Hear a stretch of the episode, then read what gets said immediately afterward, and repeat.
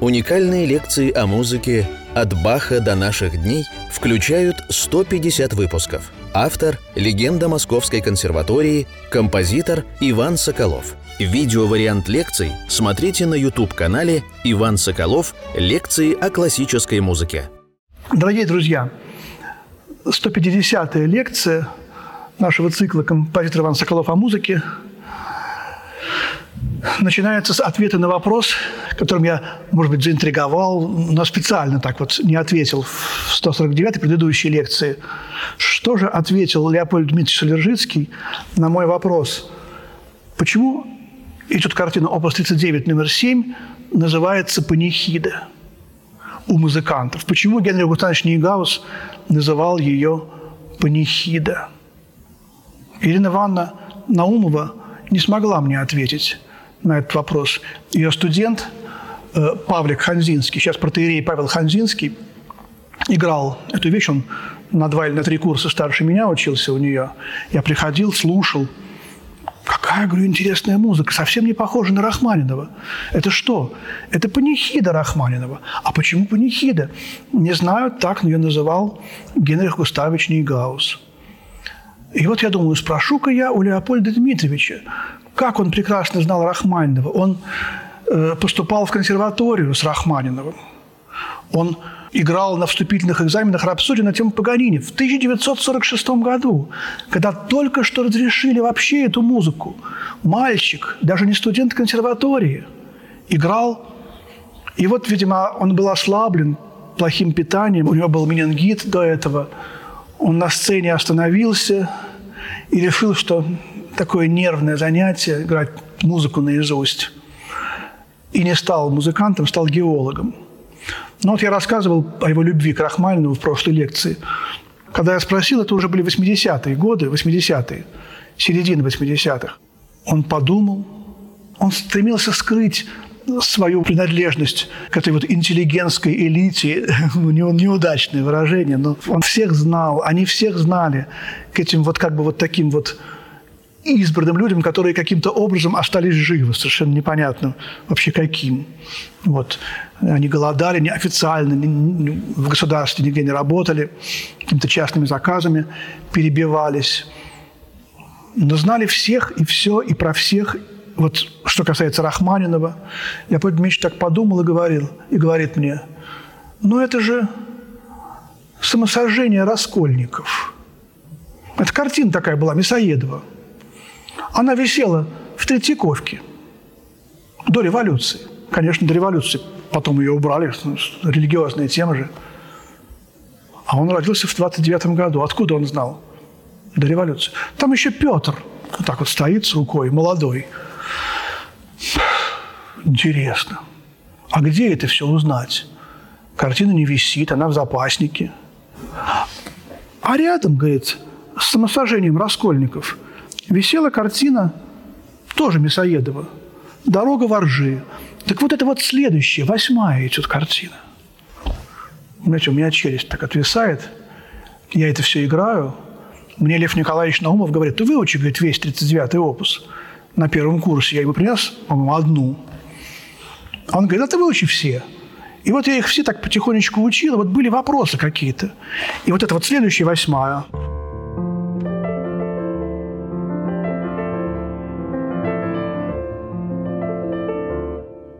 дорога воржи. Думаю, как, как, как прекрасно. А где же эту картину увидать? И вот проходит много времени. В 2000 году я прихожу в Третьяковку и вижу вот, наконец, вот эти вот толстые тома, где все картины, которые в запасниках, опубликованы. Э, и я смотрю, о, от А до М, 19 век. Открываю последнее – две репродукции в этом томе. Картины Мясоедова, я, да, в конце М. Самосожигатели и дорога воржи. Вот Леопольд Меч ошибся. Не, само, не, не самосожжение раскольников, а самосожигатели. Операция памяти. И тут же дорога воржи рядом. Вот как они висели рядом, так они тут и в, в каталоге упомянуты. 1881 год создания. Никакого Петра там нет, вот такого. Вы можете посмотреть эту картину, найти, набрав в любом поисковике самосожигатель, Мясоедов, «Дорога воржи», Мясоедов. Очень э, тесные рамки, как будто бы рамки картины – это некая вот эта вот э, церковь, в которой они себя сжигают, думая, что сейчас будет конец света, не соглашаясь с реформами Никона, исповедуя старую веру. Вот. И они ожидают конца света. И мы много с вами говорили, когда занимались Скрябиным, об эсхатологии, об этом эсхатологическом пафосе. И я вдруг понимаю всю эту музыку. Музыку опуса 39, номер 7. Прихожу к Леопольду Дмитриевичу, показываю ему эту картину. Да, говорит, там, видишь, вот я вот забыл там. И, конечно, он не видел, кто-то ему рассказывал. Я говорю, а кто вам это сказал про эти две картины? Это же все как на ладони теперь делается ясным. А он уже, конечно, не помнит. Он, ему уже было более 70 лет. Он так подумал, да это, говорит, все знали. Меня тоже поразило. И, конечно, тут можно верить, можно не верить. Но неужели же человек, настолько любящий Рахманинова, настолько близко к нему духовно. Неужели он будет придумывать? Неужели он будет геолог по профессии? Неужели он будет вообще, так сказать, сочинять какие-то идеи о том, что вот это, это, это, это? Он просто говорит то, что ему вот говорили вот, вот все, вот, которые там сидели в 45 году. А он сидел и слушал. Там Гальденвейзер, там Брахсофроницкий. Давайте послушаем эту загадочную музыку – который я рассказывал в прошлой лекции. Хор, сначала марш, потом хор, потом колокола, потом дождик, потом колокола. И попытаемся понять вообще, что это такое. И не забудьте, что эту музыку написал Рахманинов, автор музыкальных моментов, прелюдий, элегий, мелодии. И вы поймете, какие у него разные стили у Рахманинова. В этом стиле, в стиле этюда картины опус 39 номер 7, по-моему, он ни одно сочинение так и не написал. Это вот уникальный стиль в музыке Рахманинова.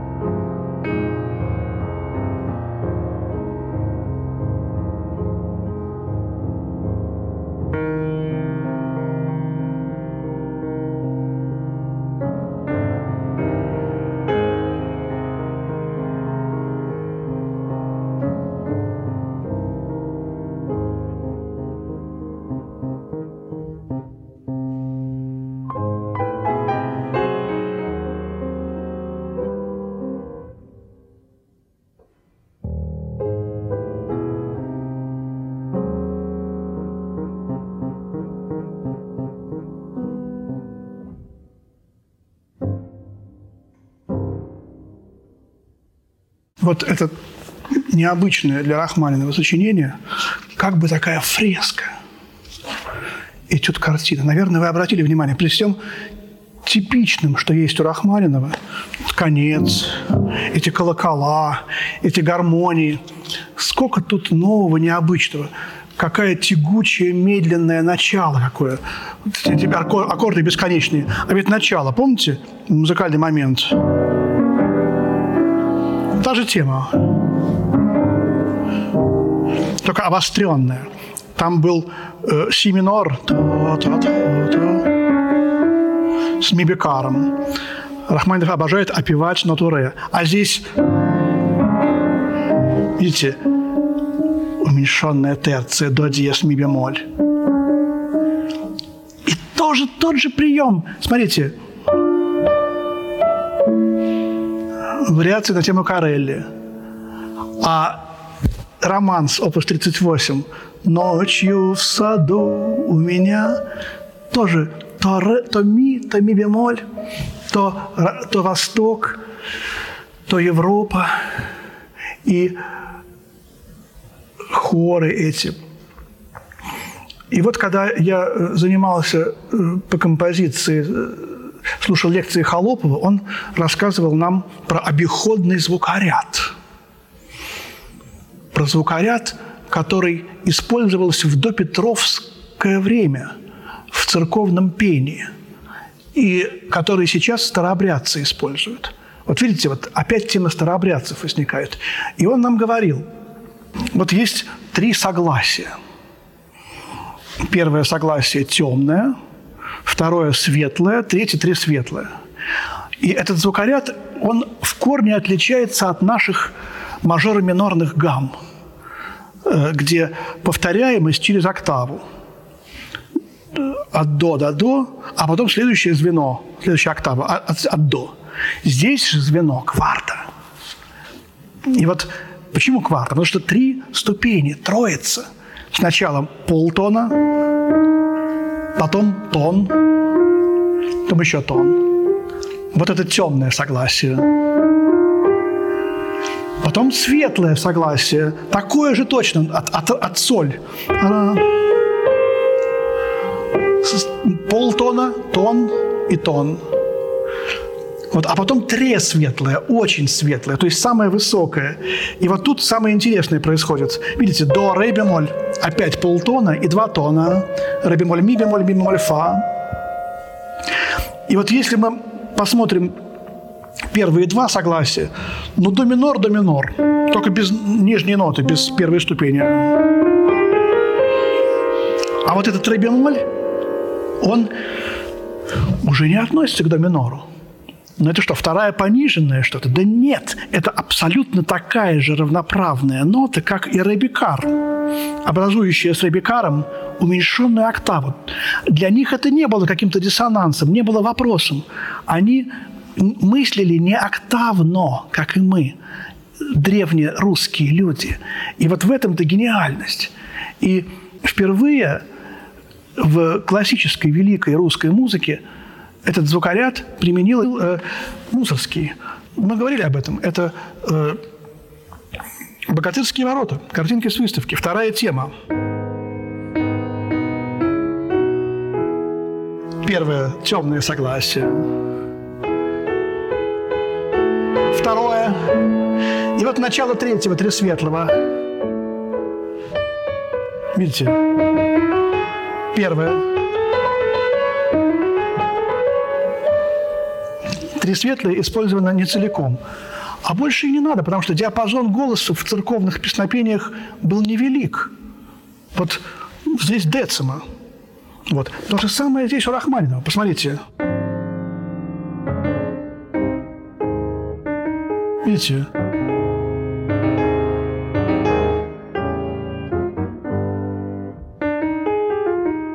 Первое согласие. Второе согласие на кварту выше. И вот оно уже тут, этот ребемоль с этим ребекаром образует ту самую таинственную уменьшенную октаву, которая таковой не являлась для старообрядцев. Вообще, откуда эта тема старообрядцы? Друзья, это же Хованщина Мусорского, которую он начал писать и не закончил. И не потому, что он не знал, как там самосожжение раскольников на сцене изображать огонь нельзя на сцену, пожарная безопасность будет нарушена. Красные платки ему не было интересно там запускать. Потому что если бы он написал самосожжение, то произошел бы конец света, как бы, да, это у него такая идея фикс. Это как бы мистерия, мистерия Мусорского, которую он не, не смог осуществить. И то же самое, почему э, бесы возникают именно в это же время, почему братья Карамазов, почему умирает Достоевский, почему именно в это же время, когда в, тот, в год смерти э, Мусорского – пишут Мясоедов эту картину. 1881 год. Григорий Григорьевич Мясоедов. Самосожигатели. 1881 год. Убивают царя. Люди предчувствуют конец света. Возникает эсхатологическая тема. И старообрядцы, они э, попадают в круг внимания великих русских художников. А нет ли какого-то зерна вот в их этих предчувствиях? Вот. И Рахманинов не дирижировал Хованщиной. Он, насколько мне известно, насколько вообще можно эти все э, спектакли по программам восстановить, был один день, какое-то воскресенье, где вечером Хованщину кто-то другой дирижировал, а утром Рахманинов дирижировал какую-то второстепенную итальянскую, кажется, оперу. И очень жалко, а может быть, оперу XVIII века – но, конечно же, он знал Хованщину. Вот здесь он применил обиходный звукоряд в этой вещи. Первое согласие, второе и третье тоже до ре как и мусорский, только у мусорского на полтону выше. От ми бемоля до ми дубль бемоля у мусорского и от ре до ре бемоля у Рахманинова. Здесь этот звукоряд проведен – Тут и нота ре, и вот эти странные тритоновые, так сказать, уже как бы до минора здесь практически нет. Только в конце возникает и тяпасу. Опять это мотив из прелюдии. И вот ламентоза, вторая тема.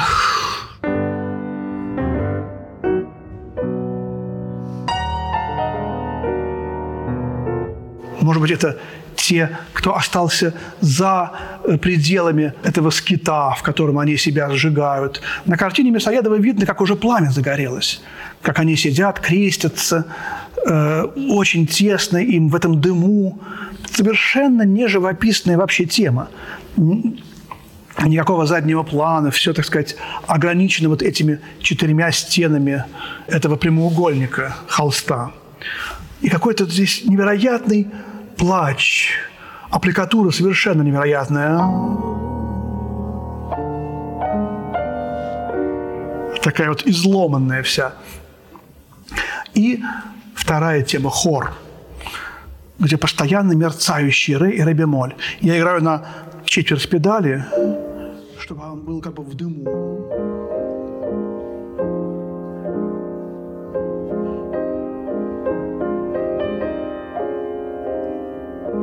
на одной четверть педали.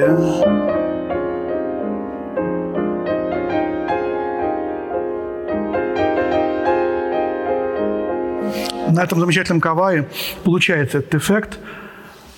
Невероятная вещь тут э, перед дождем вот этим возникает.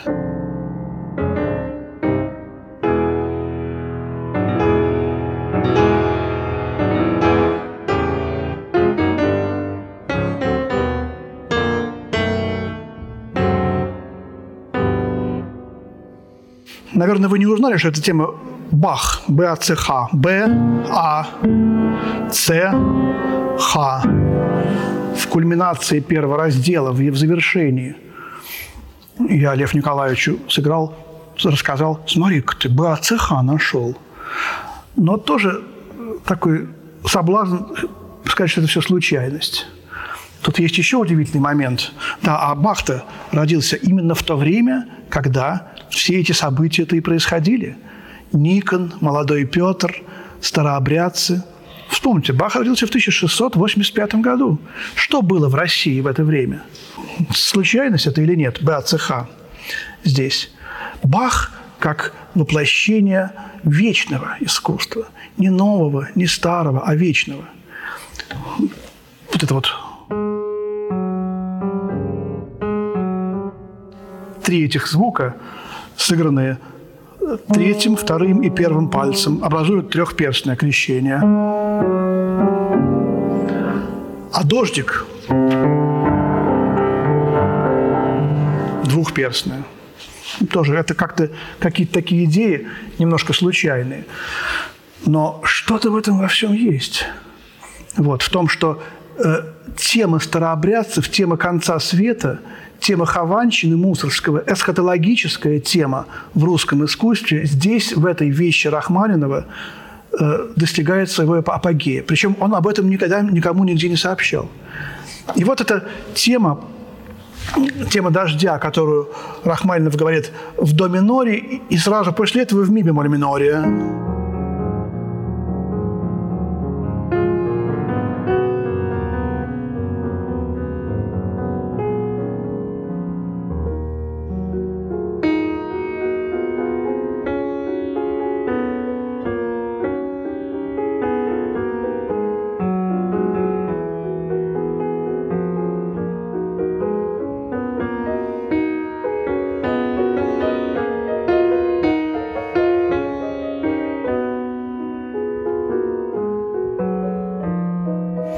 Эта тема, когда я еще учил эту вещь э, с Наумовым, проходил, он мне тут же моментально сказал, а ты знаешь, какой инструмент играет эту тему у Респиги?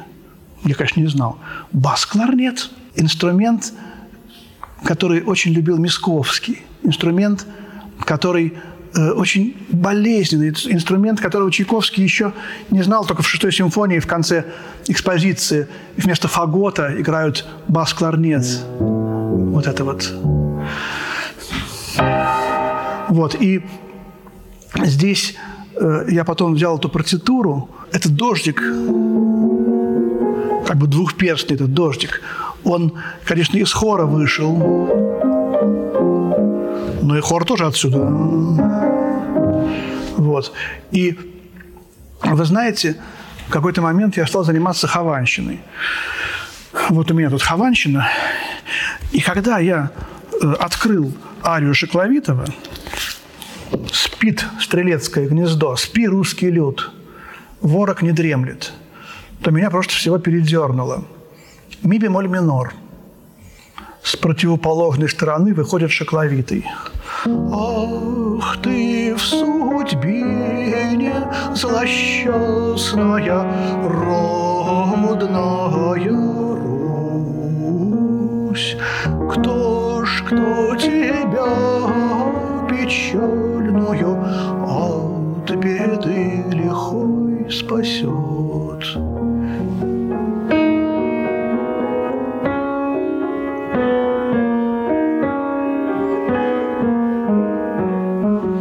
Это не цитата, но это очень близкая аллюзия, это очень та же тональность. И слова-то Мусорского абсолютно, так сказать, подходящие сюда, к тому времени, когда это все писалось, к тому... Это из клавира Хованщины, который Мусорский не успел инструментать. Слова, кстати, Мусорского. Мусорский все писал на свои собственные слова.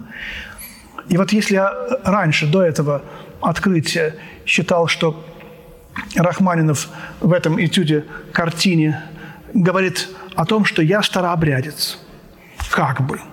Я не принимаю нововведения в политике, этот весь большевизм, всю эту революцию, отрицаю. Я не принимаю нововведения в музыке.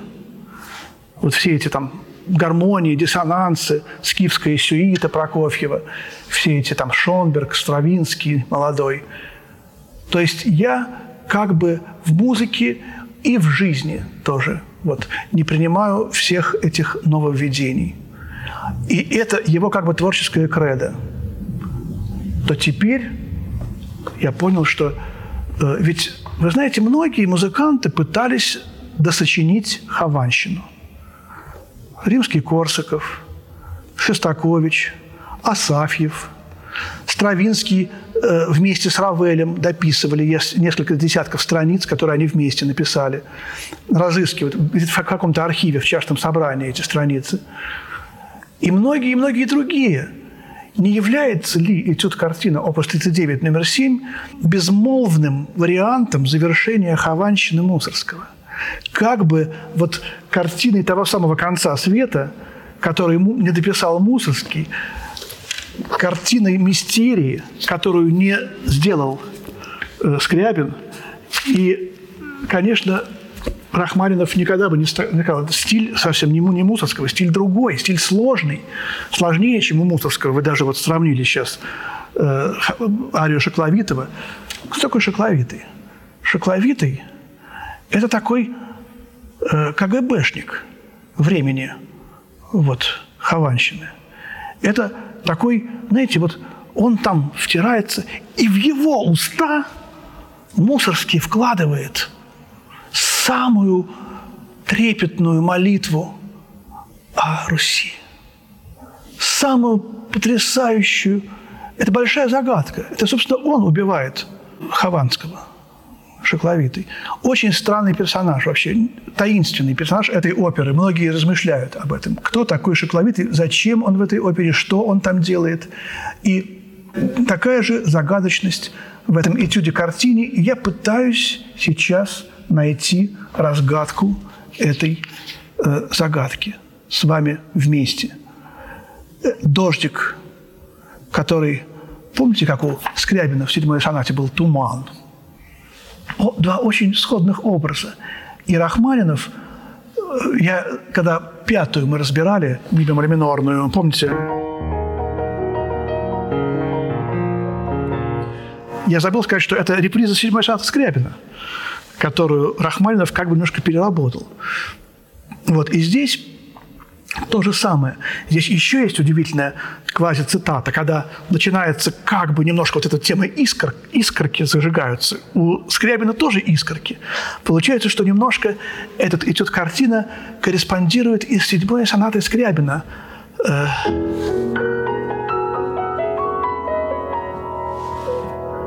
и вот первая тема колоколов. А дальше...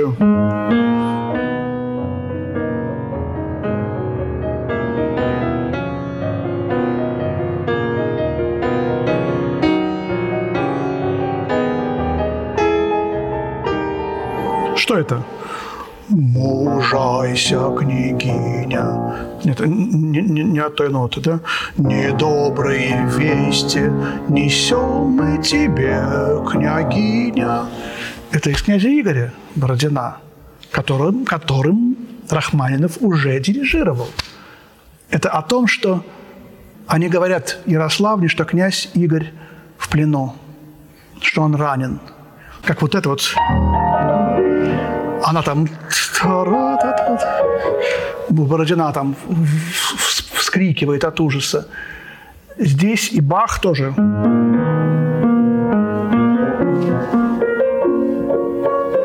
Здесь Бах как бы вспоминается, конечно же. И опять гибель России, только уже не через Мусорского, а через Бородина. Вот такие тут сложнейшие вещи. Потом эти колокола. И, и, конечно же, понятно, почему кварты. Потому что ячейка обиходного звукоряда – это кварта. И помните, мы говорили, что вообще вся музыка, так сказать, современная, вот в то, в то, в то время прометеевский аккорд, квартовый, она вся стала квартами. И вот тут опять смыкаются Скрябин с Рахманиновым. Рахманинов э, ушел назад к старообрядцам и пришел к кварте. А Скрябин современную гармонию усложнять, э, терции, терции, терции, и вдруг эти терции стали квартом э, через э, Тристан аккорд. И, в общем, получилось, что вот эта субдоминантовость начинается с субдоминантового аккорда, конечно же, доминорная панихида, доминорная эта картина начинается с фа минора, с того, что начинается доминорный э, второй концерт фортепианный. И когда эти кварты, эти буквально вот вот те колокола, которыми заканчивается соната Скрябина, седьмая, вот они, здесь, они же здесь возникают у Рахманинова. Получается, что э, в каком-то очень отдаленном виде этот, эта картина представляет собой немножечко вариант седьмой сонаты. Совсем другая музыка, совершенно все другое. Но идеи, концепция остаются теми же. Мысли о погибающей России, мысли о погибающем мире даже больше всего. И, в общем-то, это панихида Рахманинова, во-первых, по России, во-вторых, по самому себе, а в-третьих, по музыке. Понимаете, вот эта вот троичность тоже. Рахманинов прощается с музыкой, с Россией и с самим собой. Ну и со всем миром тоже. То же самое, что делает и Мусорский в Хованщине, и Скрябин в седьмой сонате, и римский Корсаков в «Золотом петушке». Там же тоже петух клюет царя Дадона, а царь – это Бог – а Пушкин-то написал «Золотого петушка», когда декабристы возникли. Уже когда все это началось в зародыше. Вот все это, друзья, заставляет меня думать, что это удивительная совершенно вещь. И тут картина «Опус 39» номер 7. Это как бы размышление Рахманинова о судьбах России, о том, что Россия, возможно, погибнет – это был уже 16 а может быть даже начало 17 -го года, когда эта музыка писалась. Помните, я предложил такое название для 39-го опуса «Картина уходящей Руси». И вот э, в паре с седьмым идет восьмой. Выясняется, что Россия не погибнет. А почему она не погибнет? Опять в следующей лекции. Спасибо, до свидания, всего доброго.